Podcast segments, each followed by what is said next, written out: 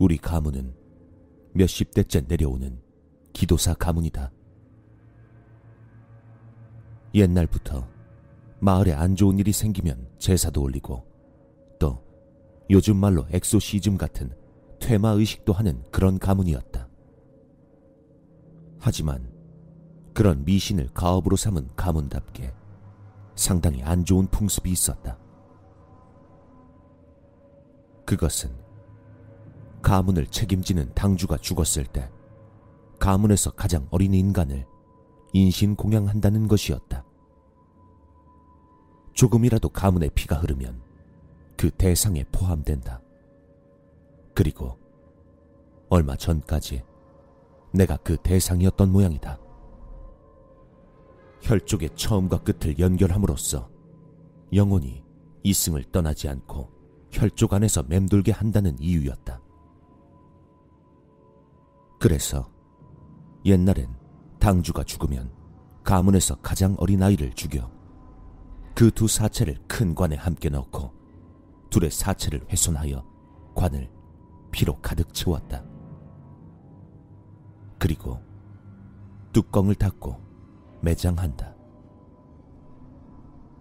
물론 현대에 이르러서 살인은 범죄이기 때문에 어린아이가 7일 동안 유골과 함께 절에서 같이 지내는 것으로 대체되었다.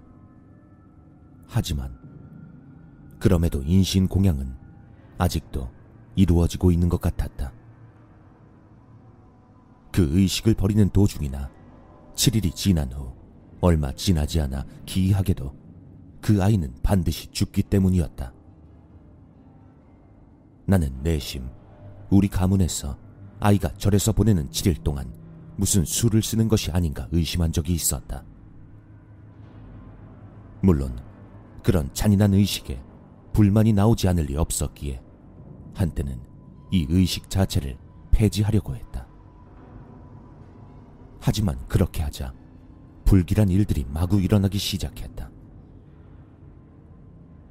태어날 아이가 유산을 당하거나 장애를 가지고 태어났다.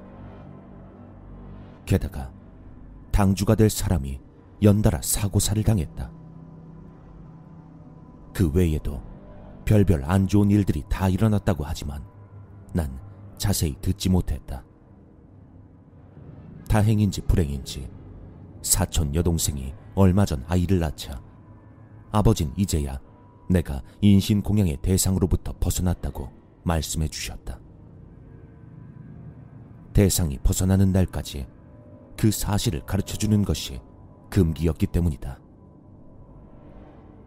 만약 바로 얼마 전까지 당주셨던 고령의 할아버지가 돌아가셨더라면 나도 죽었을 것이라는 생각이 들자 떨림이 멈추지 않았다. 그리고 무엇보다 사촌 여동생이 낳은 갓난 아기가 너무나도 가엽게 생각된다.